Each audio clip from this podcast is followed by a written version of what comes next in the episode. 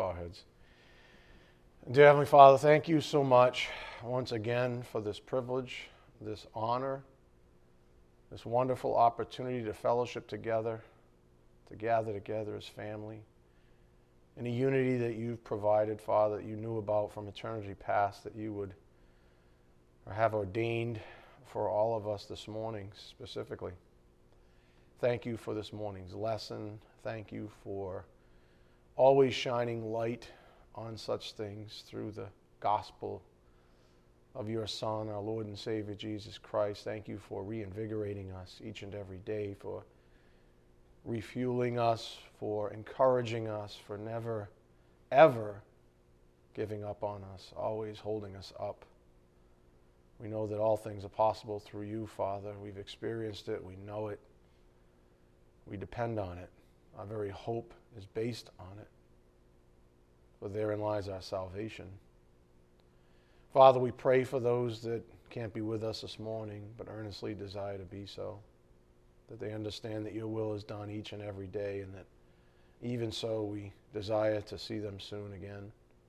We pray also for those that are still lost in this world, Father, that need the gospel so desperately, some of them not even fully aware of it yet, Father, for you are still tilling the soil.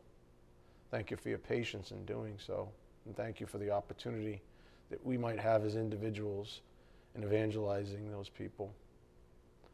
We are most grateful and thankful, of course, for your son's work on the cross to our benefit. We do just ask for blessings on this, evening, on this morning's message. May it be edifying for our souls. We ask this in Jesus Christ's precious name. By the power of the Spirit, we do pray.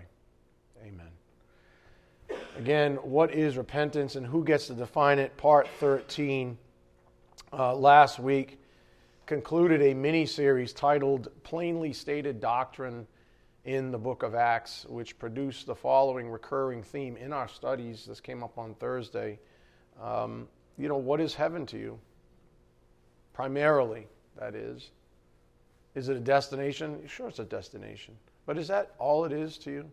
Is it just a destination, a place that's as far as possible from hell? Because who really wants to go to hell? Or is it a place where you can fellowship with the Lord? In other words, is your great hope, is your great anticipation to spend quality time uninterrupted with the Lord? Is that not is that not what bothers the heck out of you each and every day? I just wish the rest of the world would just shush for a moment. Stop attacking my computer Stop attacking members of my congregation. Stop attacking my family. Stop attacking my conscience. Stop attacking. You know what I mean? I just want to spend quality time with my Lord. And it is just always under assault. You ever feel that way? It's just a constant barrage to take our fellowship away. And so, is, it, is heaven just a destination away from hell? Or is it a place where you are looking forward to fellowshipping with the Lord all the time? Those are two different things. Do you understand? Those are l- literally two different things, very different uh, viewpoints on the topic of heaven. As I mentioned on Thursday, so much of what has come from this pulpit over the past year, including our current series on repentance, has been one particular issue and it has to do with the point on the board. Because there are some people who say, oh, yeah, I got my ticket to heaven. But Jesus is going to say to them, I never knew you. You had no real interest in me.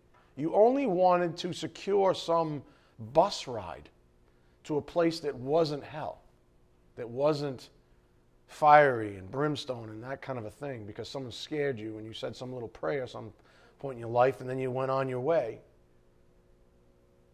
So there's been this sort of recurring theme of repentance, and one particular issue has been coming out from the pulpit for a very long time now, and that is the false profession of faith.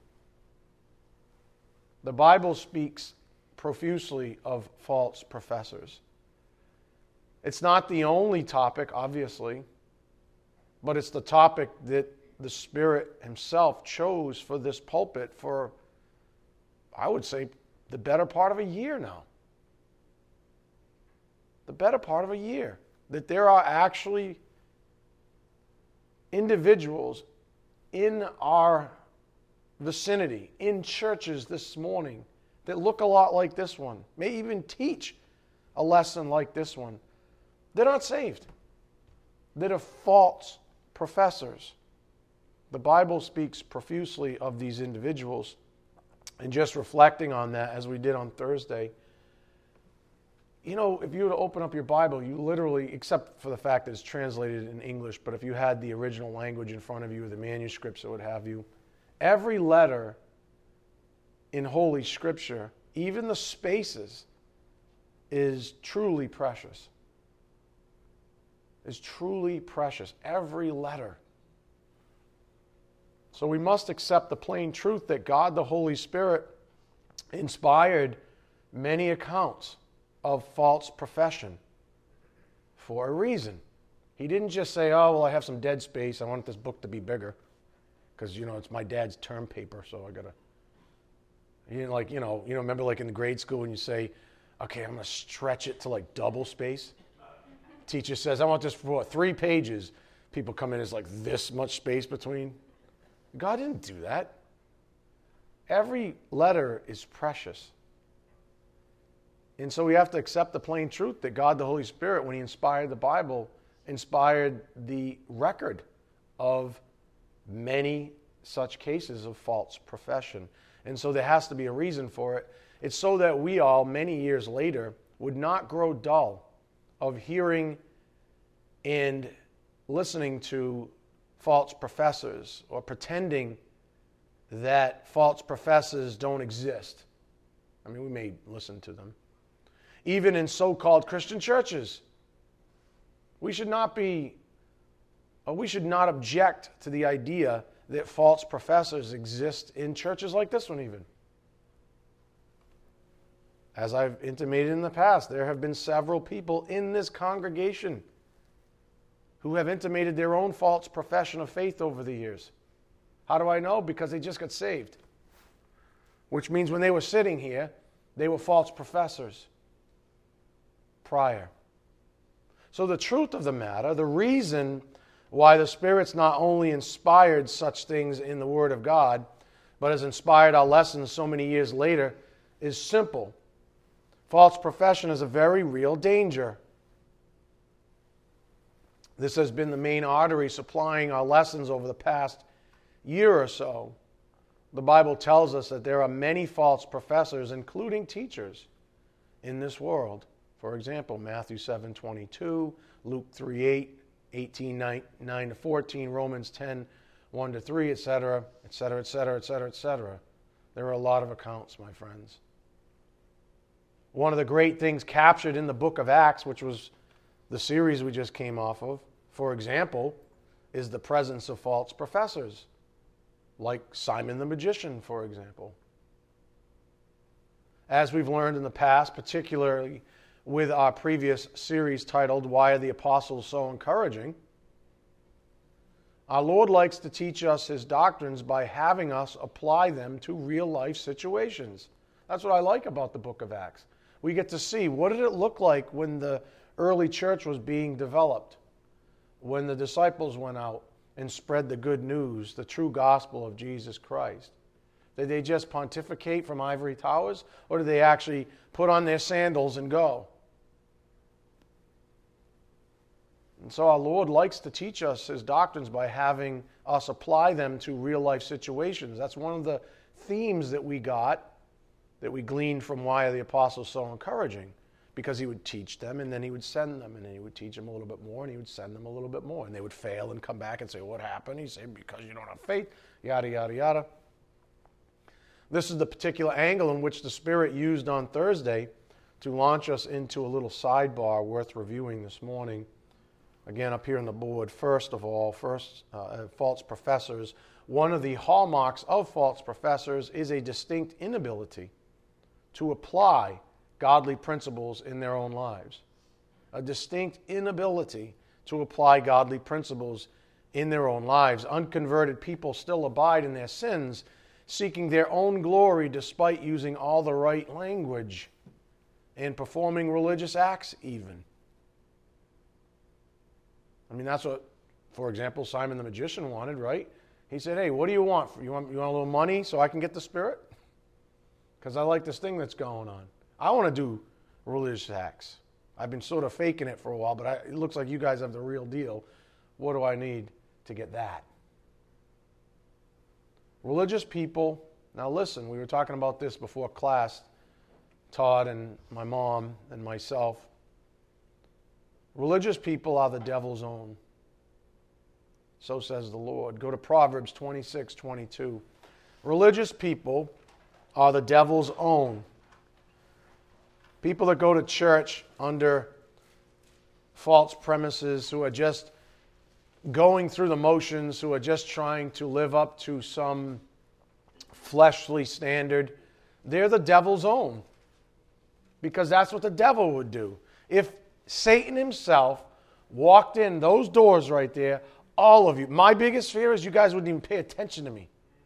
He would walk in. First of all, I know it's hard to believe he'd be better looking than me. I know. I know it. Just get by it.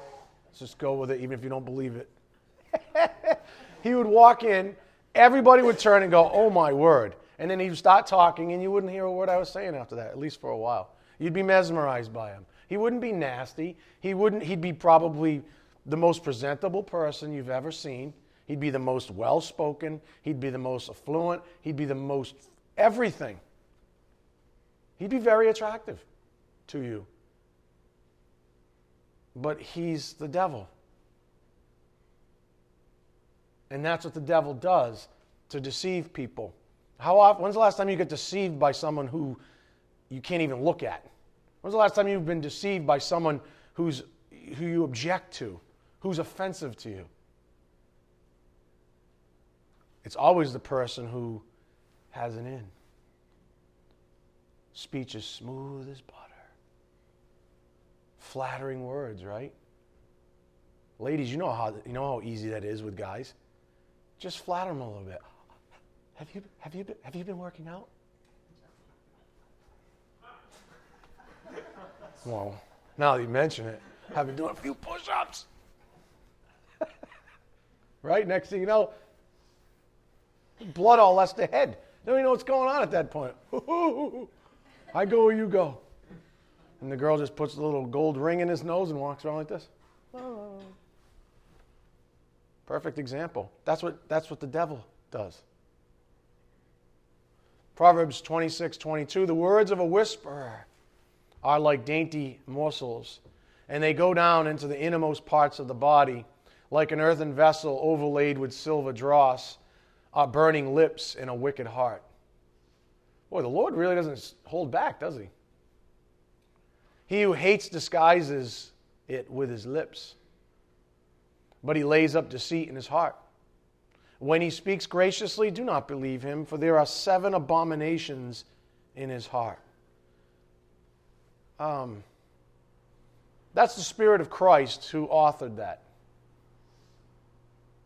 Any questions? The Bible tells us that mankind is very good at hiding and pretending. Again, the point on the board. One of the hallmarks of false professors is a distinct inability to apply godly principles in their own lives. Unconverted people still abide in their sins, seeking their own glory, despite using all the right, quote, language and performing religious acts. And you know what? You know what? Here's what I see in the Bible Jesus had a zero tolerance policy for false profession. Doesn't mean he didn't want to evangelize someone, doesn't mean he didn't want them to save because that was his whole mission, right? Just like us. But let us step back and say, no, no, no, no, no. I have no tolerance for phonies, for phoniness. I don't like it. I hate it. Ah, but that was like, you know, 2,000 years ago, right? I mean, why would a pastor like myself ever want to stir the pot like this? Trust me when I say, I'm not popular right now. I haven't been popular for probably three years. Why would I do that? I mean, shouldn't I be like attractive like Satan? Shouldn't, shouldn't I be the, you know, the attractive pastor? Shouldn't I really just sort of up the ante a little bit and, and attract more people and, and, and lower my guard and, and make myself more accommodating and my doctrines more accommodating so more people would come through the front doors? Shouldn't I do that? Should I sacrifice my own integrity, my promises, my commission under the great shepherd himself? Should I do that very thing for the sake of numbers? Hey, maybe I can get a, a new Mercedes if I get enough of you guys in here. All I have to do is just look the other way a little bit and lower my standards and not want to have and hold God's standards. Just lower them just enough so more people come in. And when they stop coming, lower them a little bit more. And when they stop coming, lower them a little bit more. Until what? I have a watered down gospel that's not offensive to anyone. Do you really think that Jesus Christ's life wasn't utterly offensive? I mean, utterly offensive. That was literally the distinguishing feature of his life. He's a rock of offense, right? Who was he offensive to? Religious people, self righteous people, arrogant people who said, I will make my way into heaven by doing this, this, this, this, and this. I'll even build a, I'll build a ladder, I'll build a pyramid, I'll build whatever it takes to climb my way up to heaven. Do you want, what do you want? Do you want an honest pastor or you want the guy that teaches that stuff? So that you can come here with more of your family on a Sunday morning, even though it's under false pretenses. I mean, why would a pastor like myself ever want to stir the pot like this, especially when there are so many Christians running around today proclaiming Jesus' own name? The answer because they are preaching a different Jesus of another gospel from another spirit. Up here on the board, on the topic of false professors, Today's so called Christian churches are riddled with spiritually impotent people pretending to spread the good news about Jesus, yet they are equipped to do, all they are equipped to do is bring glory to themselves, their church buildings, I don't know, their band, you, I don't know, singles night. Uh, I don't know. But there's a whole host of things that bring glory to self that have nothing to do with the Spirit of Christ. And they are not even empowered or encouraged from that same person of the Trinity.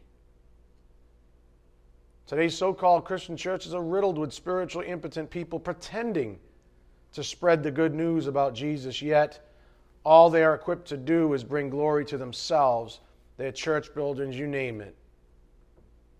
And right about now is a perfect time, by the way, for a balance statement. What I'm not ever supposing is that I know exactly who I'm speaking to when I speak of false professors. So take my name and any unction, any accusation you might have against my person on this subject. Who does he think he is? And throw it out the window because I have no intention of saying, you're, you've got a problem and you have a problem and you don't and you don't and you do. I have no intention of doing that. Do you see indignation from this pulpit? You'd have to be sleeping not to. But it's not against individuals, so to speak, although I know individuals exist. It's against the presence of evil in even a church like this one. And false profession is evil. So, what I am not ever supposing is that I know exactly who I'm speaking to when I speak of false professors. The Bible tells me they exist often in droves. For example, Matthew 7 23, 25 31 to 41, 1 John 2 19, 2 John 1 7. For example, for example, most of you already know the first verse in the list. Matthew 7 23 reads, And then I will declare to them, I never knew you. Depart from me, you who practice lawlessness. People that were religious. I never knew you. Didn't we prophesy in your name? Didn't we do this? Didn't we do that? Yeah, but you did it all for yourself, not for me, because I saw your heart and it's dark. Let's look at these other passages now. Go to Matthew 25 31. Matthew 25 31. So, again, we're on a balance statement here. I don't want you to get lopsided. I want you to know that the Bible tells us that these individuals exist often in droves.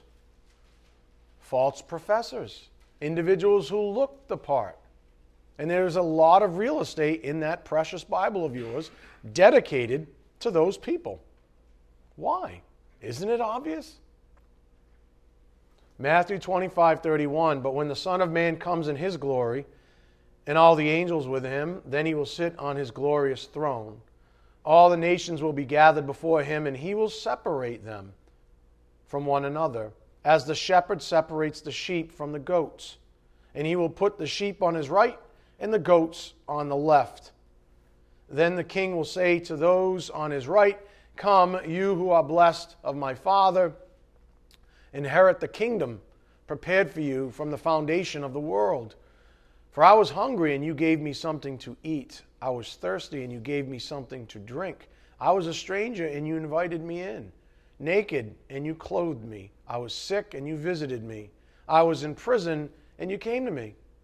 Then the righteous will answer him, Lord, when did we see you hungry and feed you, or thirsty and give you something to drink. Drink. And when did we see you a stranger and invite you in, or naked and clothe you? When did we see you sick or in prison and come to you? The king will answer and say to them, Truly I say to you, to the extent that you did it to one of these brothers of mine, even the least of them, you did it to me. Then he will also say to those on his left, Depart from me, accursed ones into the eternal fire which has been prepared for the devil and his angels. For I was hungry, and you gave me nothing to eat. I was thirsty, and you gave me nothing to drink. I was a stranger, and you did not invite me in. Naked, and you did not clothe me. Sick and in prison, and you did not visit me.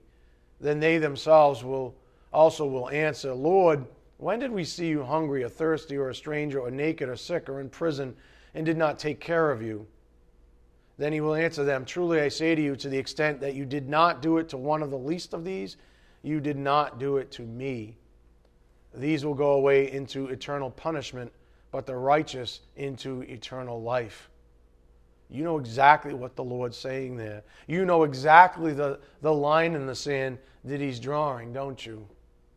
These are hard issues, my friends. Again, the point on the board what I'm not ever supposing is that I know exactly who I'm speaking to when I speak of false professors. However, the Bible tells me they exist often in droves. Those are Jesus' own words we just read regarding false professors. And Paul had plenty to say also. For example, go to Acts 20 27. Go to Acts 20 27. Remember the modus operandi, the MO of Satan. If he was going to walk through this door, he's not going to come in with guns blazing. He's going to infiltrate, he's going to infect. And if you're trying to blow up a household, what do you do? You work your way in. Just like a home wrecker would. They work their way in. How? Through flattery, through all kinds of back doors. To do what? To blow the household up. What do you think Satan's trying to do? Contain the house of God or blow it up? Acts 20 27. For I did not shrink from declaring to you the whole purpose of God. Be on God for yourselves and for all the flock, among which the Holy Spirit has made you overseers, to shepherd the church of God, which he purchased with his own blood. I know that after my departure, savage wolves will come in among you, not sparing the flock. And from among your own selves, you see it? From your, among your own selves, men will arise, speaking perverse things to draw away the disciples after them. Do you see the infection? Do you see it? From within. That's how you blow up a home. You infiltrate, you infect from within. Right? Again, I'm not saying I know who's who, but I do know they exist and in droves. Why? Because the Bible says so. Go to 1 John 2:19. 1 John 2:19. You want to wreck a household, you don't do it from without. When the storms come from without, people batten down the hatches, right? And everybody locks arms, and the family unit or the household unit gets stronger. But what happens when one of the people on the inside is the devil? What happens when one of the people on the inside is corrupt and infected? And with greater responsibility comes greater power. And vice versa. That's why what? Not that long ago, men, be a man, act like men. 1 John 2:19 They went out from us but they were not really of us. For if they had been of us, they would have remained with us. But they went out so that it would be shown that they all are not of us. Where did they come from? From within.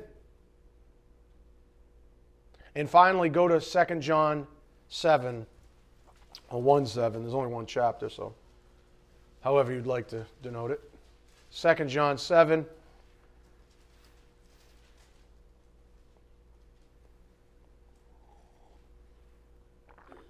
Okay.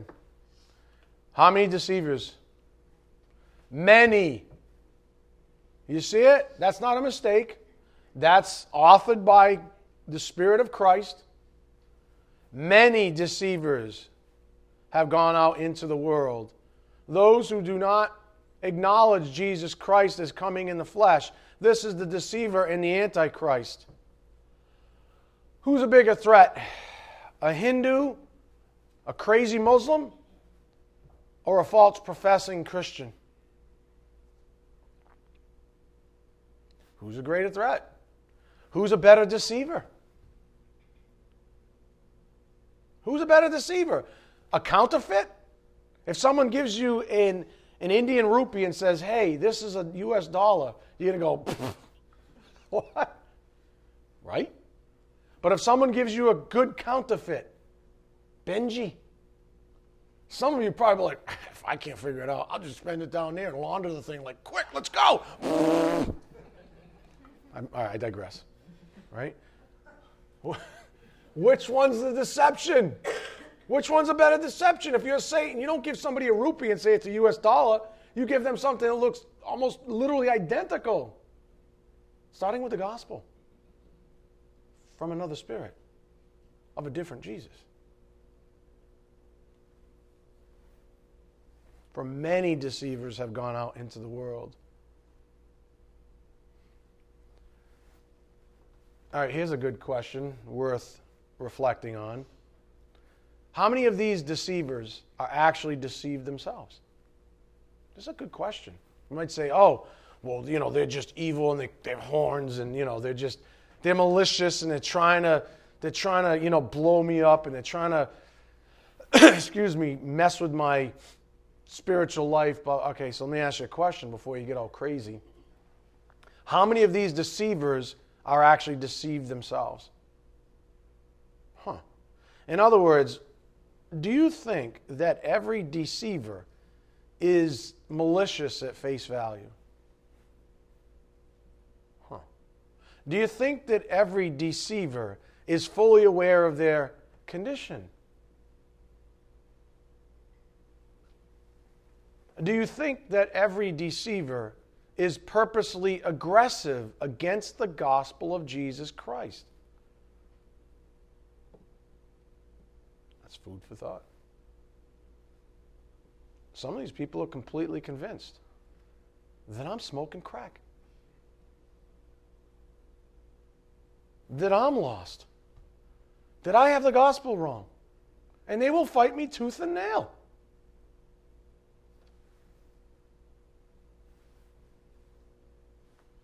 Again, the principle on the board as a balance statement. What I am not ever supposing is that I know exactly who I'm speaking to when I speak of false professors, but I do know that the Bible tells us that they exist often in droves. That I'm very aware of. I am like any good shepherd, and you should know this. I'm just very well aware of the presence of wolves in sheep's clothing. Unlike the omniscient Jesus, though, I can't see which of the flock are wheat and which are tares. I can't do that thing that Jesus does. I can't separate them the way he can. I just know that they exist. I might look over a, a, flock of sheep and know, because the Lord basically has told me, there are some in there that are pretending. You can't see them, but just know that they're there. They're wolves in sheep's clothing. And because they're clothed like sheep, you can't see them, but I can because I see the heart. But I want you to teach knowing that they exist. And I want you to teach adamantly that this is true. But I'm not going to tell you which ones. So, as the parable goes, I must simply teach this truth and leave the two growing in the same field, side by side, never knowing exactly which is a true believer and which is a pretender. It's not even really my business. Go to Matthew 13 24. Matthew 13 24.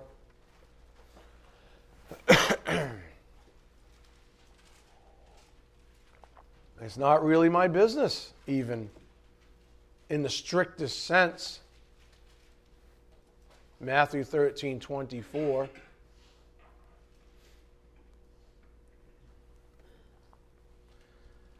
Jesus presented another parable to them, saying, The kingdom of heaven may be compared to a man who sowed good seed in his field. But while his men were sleeping, his enemy came and sowed tares among the wheat and went away. If you know anything about this agriculture, these things look a lot alike. Tares and wheat, they're almost indistinguishable, okay? And then went away. But when the wheat sprouted and bore grain, then the tares became evident also. The slaves of the landowner came and said to him, Sir, did you not did you not sow good seed in your field? How then does it have tares? And he said to them, An enemy has done this. The slave said to him, Do you want us then to go and gather them up? But he said, No, for while you are gathering up the tares, you may uproot the wheat with them. Just imagine for a moment if I'm teaching a family of five right now, or ten, just so nobody says, Oh, they're talking about us. Ten, okay? Five of them are unsaved and five of them are saved. If I go like this, you five over here, you're all unbelievers. They all going to get up and leave. Because how dare I do that thing? So I can't do that thing, can I? That's between them and the Lord. I'm not interested in pointing at individuals inside of individuals' families and saying, you might have a real problem. You might want to look after this one. If the if listen to me, if God the Holy Spirit does that to you in your own soul and reveals to you, hey, I think there's a problem in my family, well, that's between you and the Lord. Good, good. Be convicted. Whatever happens in your family, that's your business. But I'm not going to reach over the threshold and say, you, you, and you. Not my business.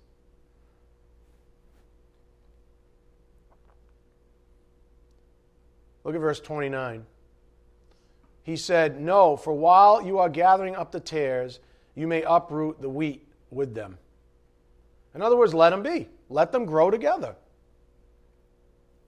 Allow both to grow together, verse 30, until the harvest. And in the time of the harvest, I will say to the reapers, First gather up the tares and bind them in bundles to burn them up, but gather the wheat into my barn. In other words, that's the Lord's business, not the shepherd's. My business, teach the truth. If you're convicted by it, good. If you're an unbeliever and you get saved, even better. But let us not play pretend that the tares are not among us. Again, I'm well aware of the presence of false professors in the churches, and, and, and frankly, I don't lose one bit of sleep over pointing such things out since my Lord Jesus persistently railed against false profession of faith. Up here on the board, Luke 11 44. He had no problem. Woe to you, for you are like concealed tombs, and the people who walk over them are unaware of it.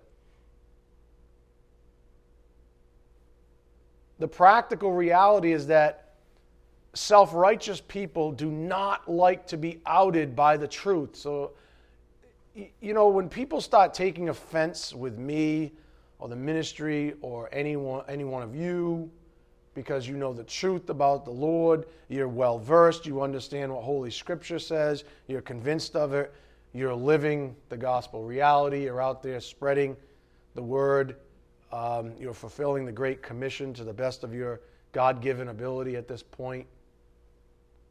The problem is, people are going to be offended. If they were offended with him, Jesus said, if they persecuted me, they're going to persecute you, right? If they're offended with him, if he was the rock of offense, literally walking around, and everybody was offended except those that followed him, but the gate was narrow, then they're going to be, they're going to be offended with you. That's the practical reality. And when self righteous people get offended, it's like cornering a rat. That's basically what happens. You give them the truth. You may say it as kindly and as presentably as possible without any um, arrogance of your own, with a completely loving heart. And they're going to turn that around on you so fast, they're going to bite you like a cornered rat. Because the, the truth in the Word of God says, nope, can't get out that way. Nope, can't get out that way. Nope, nope, nope, nope, nope, nope, nope, nope. Next thing you know, they got a little space, and God, the Holy Spirit's got the, the spotlight on them. And what do they do? They bite you.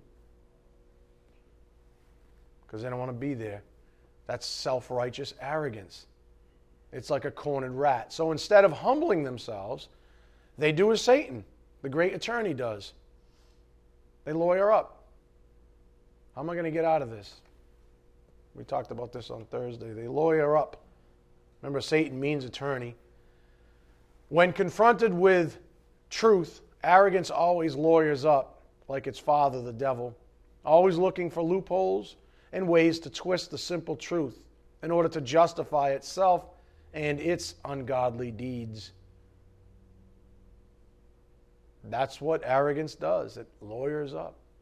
How can I find a loophole? It may even use this.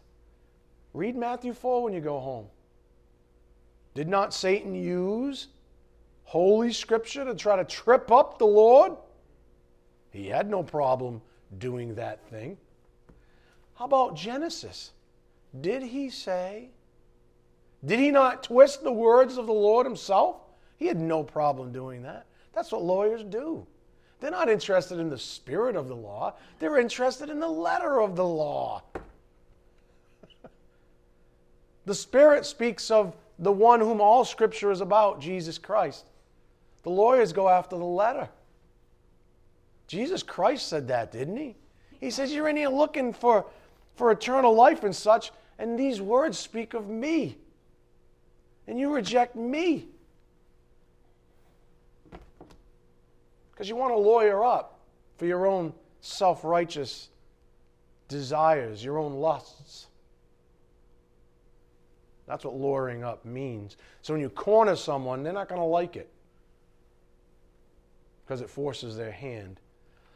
We have a perfect example of this in Holy Scripture. Go to Luke 11 45. 45. Make no mistake about who is speaking up here. And it wasn't the only time, obviously.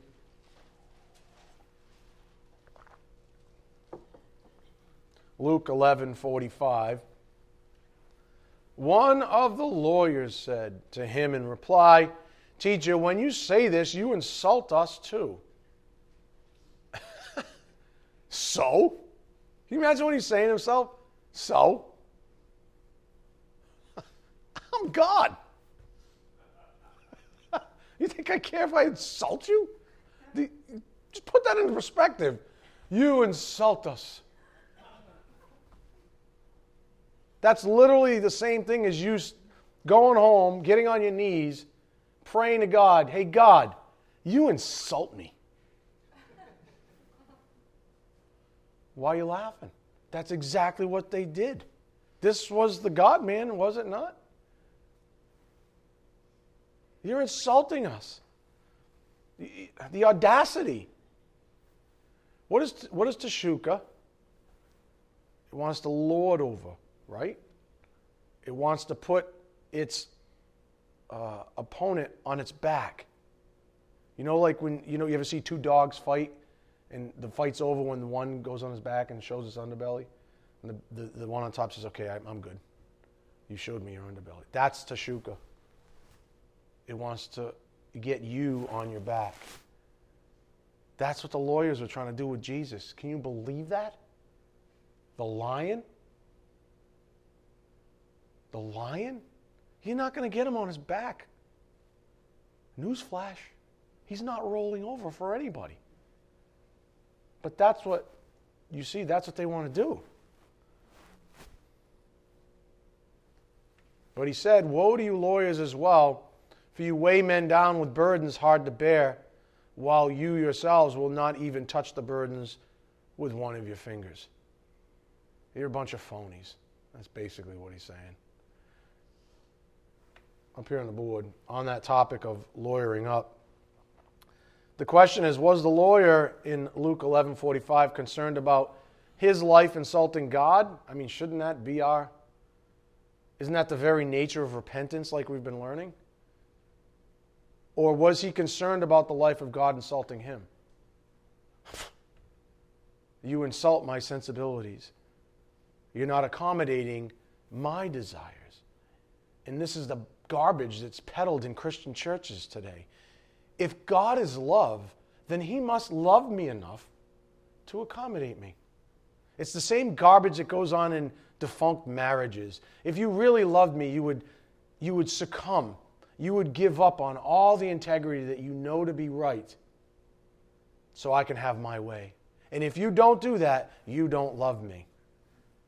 That's the same kind of garbage that people are imposing upon God. God's not a God of love. See, that's why. How could God do this? How could God allow that? How could God allow this? That's Tashuka.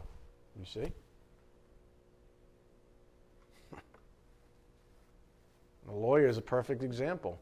They're not interested in, a, in being, they're, they're mad that they're insulted, that their self righteousness was insulted or is insulted.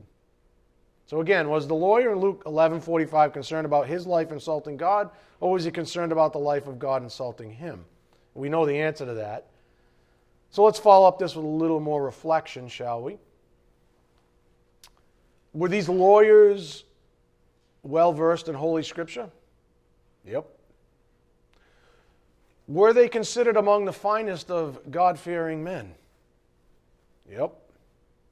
Were they looked up to by those in the church? Yep.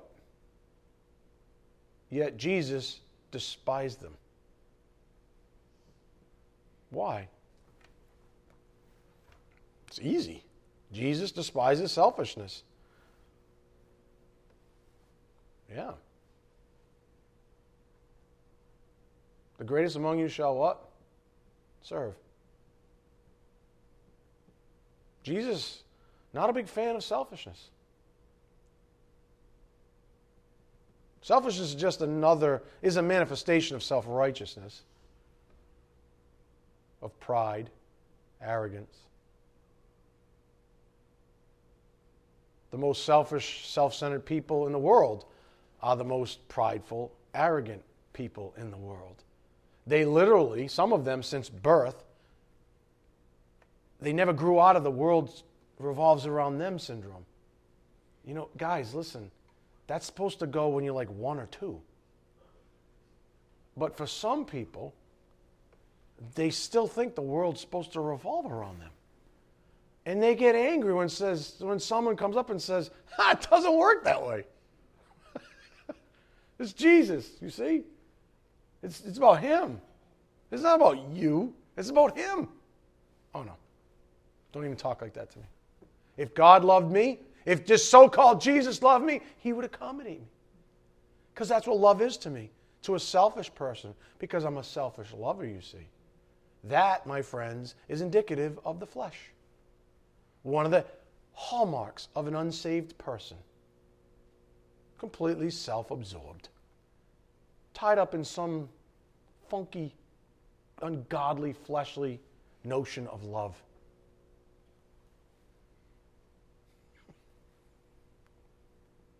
He went on to say in verse 52, Luke 11 52, Woe to you, lawyers! For you have taken away the key of knowledge. You yourselves did not enter, and you hindered those who are entering. Up here on the board, the key of knowledge, just a little insight. The lawyers had frustrated others' access to truth. Shame on them. Although they outwardly professed loyalty to the word, inwardly they refused the one of whom Holy Scripture spoke. Luke 11 52, compare that to Acts 28, 25, 27, Matthew 23, 13. I'll give you Acts 28, 26.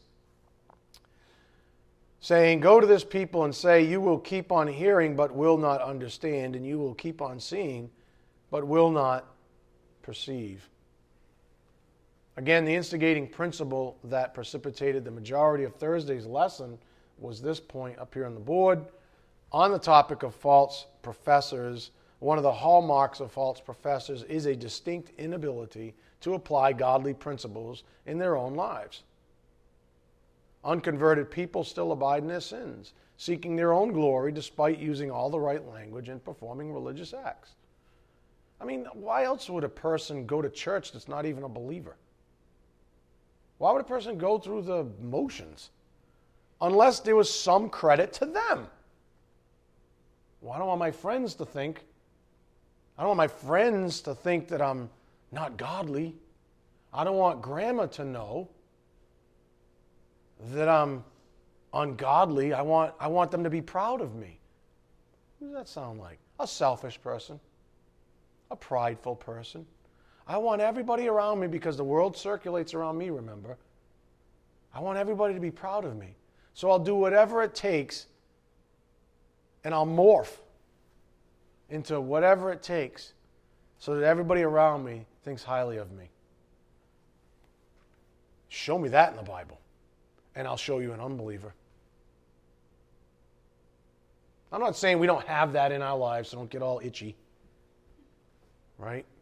I'm not saying that we don't have a flesh that we just read Romans 7. I'm not saying we don't battle with the flesh with such things. I want everybody to look at me. Oh, ain't I pretty? And then you come to your senses and you realize you're not. Does it matter? Really? Why are you concerned about such things? If you're not bringing glory to God, what good is it? If what you're doing, and I, know this sounds extreme for most Americans, especially who are so busy doing their jobs, if every single moment of your life is not bringing glory to God, what are you doing? Wait a minute, I need time for my work. Then go work. What's the Bible say? As unto the Lord. No, that's my space. That's for me. I got to pay my bills. well, maybe you wouldn't have so many bills. They add up for this and this just so you can measure up, just so you can pretend. Jesus had a zero tolerance policy for false profession. Jesus' distaste for this brand of arrogance is palpable. If you read the Bible, you, can, you can almost taste it. Go to Matthew 11 18. you can taste it. He despised this stuff. So, why, oh, why are there so called Christian churches this very morning refusing to take on this, I don't know, you call it a burden, call it whatever you want, this viewpoint? Matthew, you figure it out. Isn't it obvious? Matthew 11, 18. For John came neither eating nor drinking, and they say, He is a demon. The Son of Man came eating and drinking, and they say, Behold, a gluttonous man and a drunkard. See, you can't win with a lawyer, can you? Isn't that funny? You can't win with a lawyer.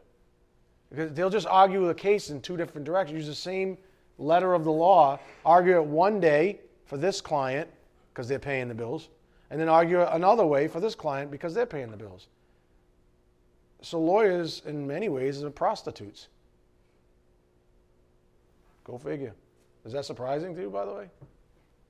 Oh, and by the way, about 20 years ago, statistically, I can't say now, but 20 years ago, statistically, the United States had 75% of the world's lawyers.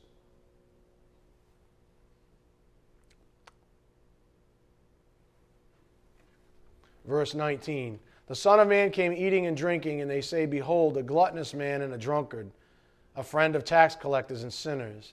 Yet wisdom is vindicated by her deeds. That's right, wisdom does things through her possessors for the kingdom. Verse 20 Then he began to denounce the cities in which most of his miracles were done because they did not repent. Jesus had no problem with that.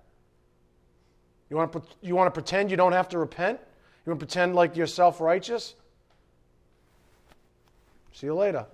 I'll shake the dust off my feet up here on the board because they did not repent. Jesus denounced the cities that were abundantly blessed with his personal ministry Chorazin, Bethsaida, Capernaum, to whom much is given, much is required. Unbelievers in these cities were stubborn, arrogant, unrepentant. Look at verse 21. Woe to you, Chorazin. Woe to you, Bethsaida. For if the miracles had occurred in Tyre and Sidon, which occurred in you, they would have repented long ago in sackcloth and ashes. Nevertheless, I say to you, it will be more tolerable for Tyre and Sidon in the day of judgment than for you. And you, Capernaum, will not be exalted to heaven, will you? You will descend to Hades. For if the miracles had occurred in Sodom, which occurred in you, it would have remained to this day. Nevertheless, I say to you that it will be more tolerable for the land of Sodom in the day of judgment than for you. And that at that time, Jesus said, I praise you, Father, Lord of heaven and earth that you have hidden these things from the wise and intelligent, using their language, and have revealed them to infants up here on the board. Jesus uses the arrogant crowd's own definitions of wise and intelligent versus infants to thank his Father for his sheep. Jesus praised his Father for imparting judicial blindness to the arrogant. Verse 26 Yes, Father, for this way was well pleasing in your sight. All things have been handed over to me by my Father. And no one knows the Son except the Father, nor does anyone know the Father except the Son, and anyone to whom the Son wills to reveal him. Come to me, all who are weary and heavy laden, and I will give you rest. Take my yoke upon you and learn from me, for I am gentle and humble in heart, and you will find rest for your souls. For my yoke is easy and my burden is light up here on the board. I think this is where we ended on Thursday. The burden of life, the so called burden of life, the yoke of arrogance is impossible, depressing its wearers. That's right. You want to don the yoke of arrogance? It's impossible. You will be depressed. You will be worn down. You will not be able to keep up. Contrarily, Jesus' yoke is easy and his burden is light. With God's power, all things are possible. Without it, nothing that brings glory to Him is possible. Nothing. You have to have His power. Anything good that ever comes from us is by His grace, through His power. Again, that's where we ended on Thursday. Let's continue now with our second passage. Go to Matthew 23 1. Matthew 23, verse 1.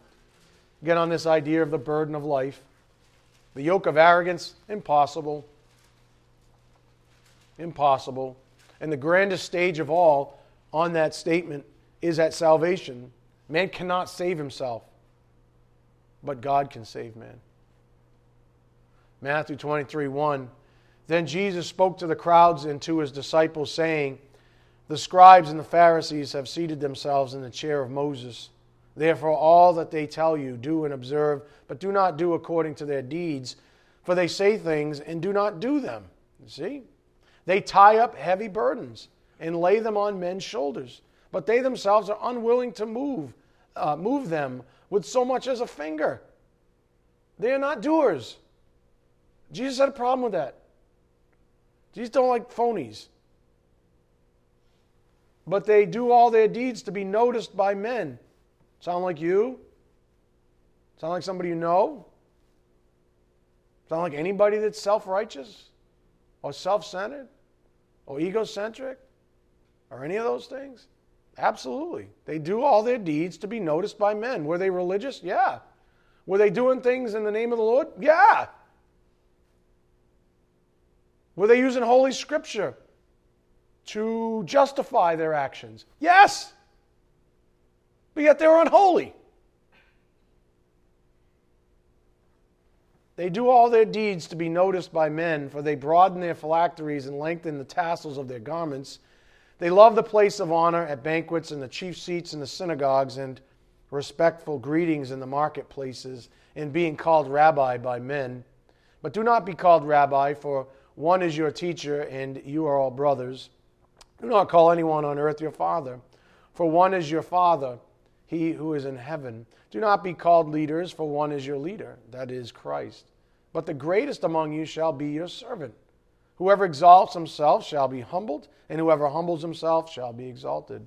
But woe to you, scribes and Pharisees, hypocrites, because you shut off the kingdom of heaven from people. For you do not enter in yourselves nor do you allow those who are entering to go in. Very, very, very strong language, my friends. Very, very, very strong language. Jesus was not a fan, for obvious reasons, of people ta- saying, hey, this yoke fits just right. And it's a yoke of arrogance. This yoke fits just right. And it's a yoke called the treadmill. And when you're on the treadmill of arrogance, you will wear out. And you know what they do? Those same people, they kick you off the treadmill and say, Next. And you're just in a slump over there and you wonder why they don't care about you because they never loved you in the first place. You were just a tool, you were a pawn in their own self righteous kingdom, one where they were the kings. Do you see? You're just a pawn. Go to 1 John 5 1. This is the last passage on this point.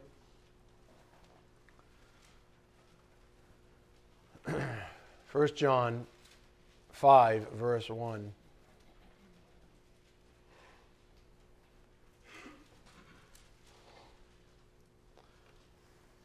I love 1 John so much. Oh, man. 1 John 5 1.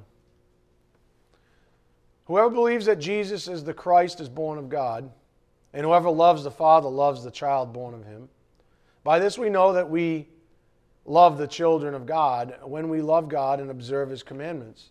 For this is the love of God, that we keep his commandments. Do you see what I just said? You remember the opening principle? Someone who's unsaved cannot do that. They have a distinct inability to be able to do the things that bring glory to God. That's what he's saying. You see, I'm just a repeat. I'm just a bus driver. That's all I am. He says, say it this way. Okay, if they don't get it because they're really stupid, say it that way. Some of them are really, really stupid. Say it the other way. Do cartwheels. Make a fool of yourself, which I do, by the way. Put yourself on display like a jackass, which I do, by the way which isn't always fun, by the way. If you're wondering, whatever it takes. That's the love of God. What did Paul say?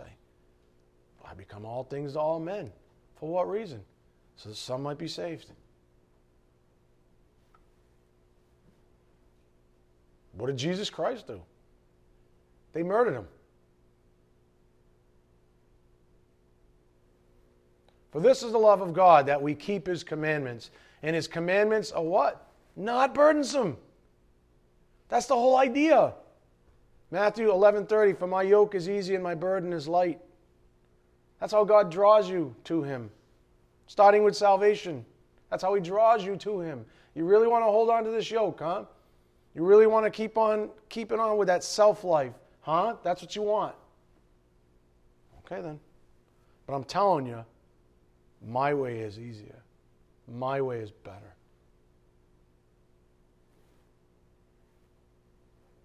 Verse 4 For whatever is born of God overcomes the world. You ever feel like you're oppressed? You ever feel depressed? Do you ever feel like the world is so heavy that you just don't even want to get out of bed in the morning? You know what? Whatever is born of God overcomes that thing.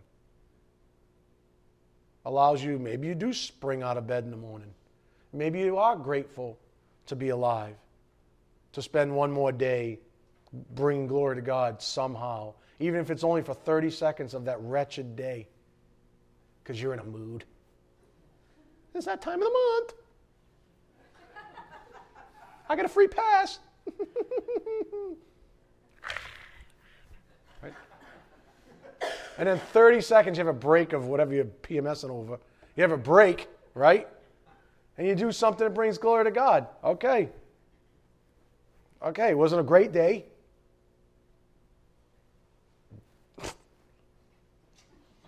Where was I going with that? I have no idea. I just want to pick on the ladies. Because maybe I'm in a mood. Huh? Huh? Maybe men get to PMS once in a while, ladies. For this is the love of God that we keep his commandments, and his commandments are not burdensome. For my yoke is easy, and my burden is light. That's the direction that he's drawing us. That's the point. He's drawing us towards him. Even after salvation, come to me, all you who are weary and heavy laden, and I will give you what? Rest. Tired of trying to pick up that thing? The flesh is really arrogant, and, and if you stick with the flesh, you're going to be tired. Even believers get tired. Why? Because they spend a day in the flesh. And at the end of the day, hopefully they realize, ah, oh, crud. I just spent the majority of my day in the flesh. My roommate dominated me. Tashuka. For whatever is born of God overcomes the world. And this is the victory that has overcome the world, our faith. Who is the one who overcomes the world but he who believes that Jesus is the Son of God? Again, that was to amplify the point on the board. The yoke of arrogance is impossible, depressing its wearers. Contrarily, Jesus' yoke is easy and his burden is light. With God's power, all things are possible. Without it, nothing that brings glory to him is possible. Whew. That concludes our little sidebar. Just a couple of extra notes before I close. This past week instigated that sidebar and so much more. For example, and I do hope you're encouraged to keep on reading the book of Acts. There's just so much in there. And it's funny because I'm just as guilty as Scott intimated the same thing. For some reason, I don't know why, but we have sometimes a tendency to, to leave the book of Acts out. Like we're like, I don't know if it's because of laziness or I don't, or conf- I don't know what it is. But it's actually one of the most edifying books, if there is such a thing. Because it's just like right there. But some of us are so hell bent on figuring out this doctrine or that doctrine, or what does God say about this thing or that thing, instead of actually just reading. Okay, here are people who were disciples of Christ. What did they do? Oh, look at that. Look at how they gave the gospel here. Oh, look at how they baptized. Oh, look at how they did that. Look at how they, look at how they talked about God, the Holy Spirit here. Look at how they, oh, look at that false professor right there. Ooh, right? Look at that guy. Look at, that's the beauty of the book of Acts. But so many of us, I'm convinced of it, skip it. We go from like reading the Gospel of John right to Romans, and then back to Genesis, and then maybe back to Matthew, and then to the epistles. It's like, what, what about Acts? It's like all the connective tissue, right? There's so much. It's like, a... anyways, rather than learning from specific letters that often address the particular issue, we learn from the apostles doing or living out the gospel. That's why it's called Acts. So, what our lessons have revealed to us is that if we're ever going to learn about how to fulfill the Great Commission, we ought to consult the Holy Book that actually reveals it to us plainly. That's what they were doing, right? He said, Go out. At the end of Matthew, right? Go out. Go evangelize to the far corners of the earth. Go. And what did they do? In the book of Acts, you see it. This is what they did. They took the Great Commission and they ran with it. Well, what does that look like? Some of you might say, I don't know how to evangelize anybody. Well, then read the book of Acts. Well, I'm afraid. Read the book of Acts. I'm not confident. Read the book of Acts.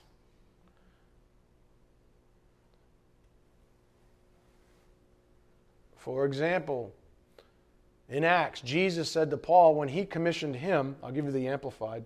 I think you got a different version last week. Acts 26, 17, the Amplified, choosing you for myself and rescuing you from the Jewish people and from the Gentiles to whom I am sending you verse 18, to open their spiritual eyes so that they may turn from darkness to light and from the power of Satan to God, that they may receive forgiveness and release from their sins and an inheritance among those who have been sanctified, set apart, made holy by faith in me.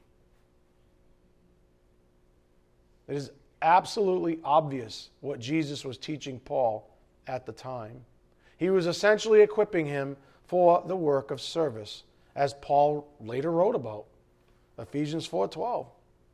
For the equipping of the saints for the work of service to the building up of the body of Christ. How do you build up a body if you can't get new members? for the building up of the body. How do I go out and evangelize? Do you really know how to evangelize? Really? Do you have it all nailed the day after you're saved, let's say? No. You're just a baby, an infant, drinking milk. And he says, I'm going to train you up, and I'm going to show you more things. And I'm going to keep you on this earth, and you're going to mature. And you're going to fall deeper and deeper in love with my son, whose spirit authored this good book. And people are going to start seeing it in you. They're going to start seeing him in you. And that's going to be the most attractive thing about you. Not just stupid hair or not your fantastic personality. It's going to be Jesus Christ. Too many people, Christians, spend way too much time dolling up. Oh, you know, like Scott going to the gym. It's like, Scott, give it up, man. It's great commission. Spiritual muscle. You know what I'm saying? hey, he's so humble. He's like, I hear you. Yep. You know what I'm saying? For the equipping of the saints for the work of service to the building up of the body of Christ. Our job is to save souls. Our job is to go out and evangelize. You're afraid to? Just keep learning the Word of God. Keep coming to class. There are some people I'm thinking about right now that two years ago wouldn't even have dreamt of evangelizing people the way they do today. Not even close. Not even close. And now some of them, you can't turn them off. What's sweeter than that? That's the work of service. You've been built up for a purpose. God never doesn't have a purpose. Sorry for the double negative there, but you know what I'm saying. He always has a purpose. If you're still here, everybody raise their hand if you're still alive. Oh my God, Brendan! Shake him, Tom. he was kind of still for a moment, too. I'm like, You're still alive? now he raises his hand. You have a purpose. Brendan, you have a purpose, my friend. Amen? You guys have a purpose. You're alive. That's a glorious thing. Paul's life was a living, active testimony to what God's grace does in a believer. With no one else was this more greatly realized than through the very embodiment of grace and truth, Jesus Christ, who made the following two statements worth your consideration in closing. And I just want you to synthesize these things. Of course, I give you the conclusion, so shame on me. Told you there's some slow people in here. Luke 5:32 I have not come to call the righteous but sinners to repentance. Who said that? Jesus. Luke 19:10 For the son of man has come to seek and to save that which was lost.